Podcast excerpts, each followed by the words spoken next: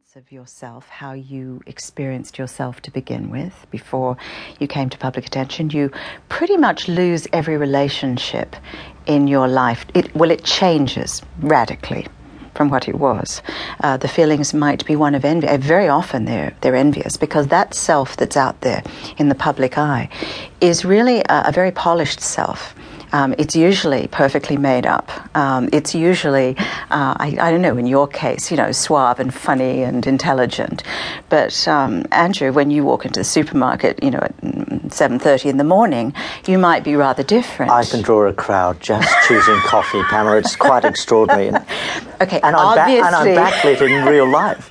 obviously, my study uh, applies to everybody except Andrew Denton. I am And exception. I apologise, and I'd love to study you as the exception to the rule. You get to ask one question. However, um, can you give an example of uh, not a, a, client, obviously, but somebody who you have observed in the public eye who you think is completely conflicted by by what you're saying, by this process of observing themselves? There's a tendency in our culture to look at people who get into trouble, and by trouble, what's really meant is people who attract the attention of tabloid um, press, for example, and it's it's I mean Britney Spears comes to mind. You know, now, now probably one would think that she would be the type of person who might be having particular problems with this.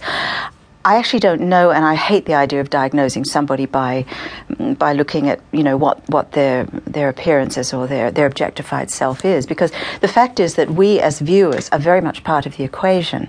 You know, we we are people who are projecting. Uh, all kinds of things onto that person, depending on who we are. The, the book that you brought out, Headcase, which is uh, a user's guide to better mental health, you say you want to demystify psychology. Why are people so mystified by it?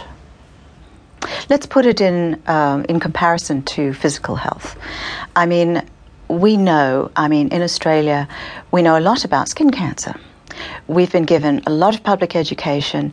We know that we need to look at our skin, we need to notice moles, we need to not stay in the sun. I mean, all of those things. We know there's a huge um, public awareness about that. But for some reason, um, there hasn't been that attention given to mental health problems. And there are lots of people suffering from mental health issues in Australia, as, as we know people do tend to be freaked out by the whole subject, don't they? You only have to put the word mental into a sentence and people go, ah. it's true. It's is, very true. Is there any way to lessen that fear?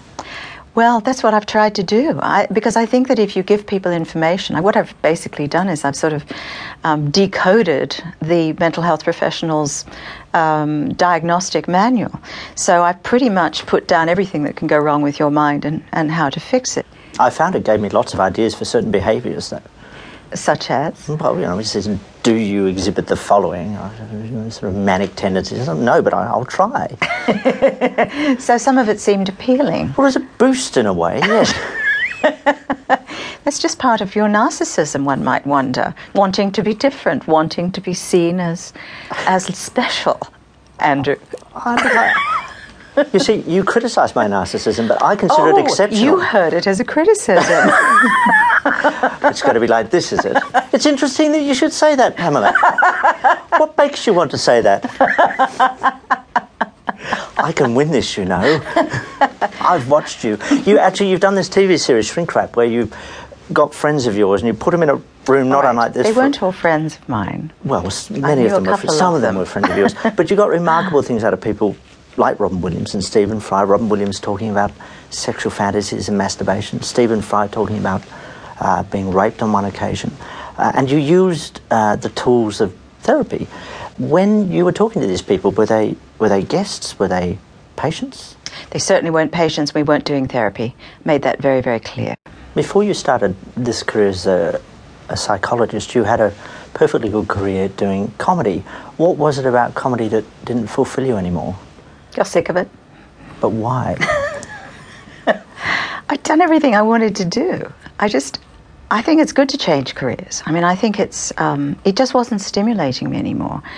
Uh, I found myself in Los Angeles because Billy had suddenly got a contract with Warner Brothers. So we, we moved to Los Angeles because I didn't want us all to be commuting.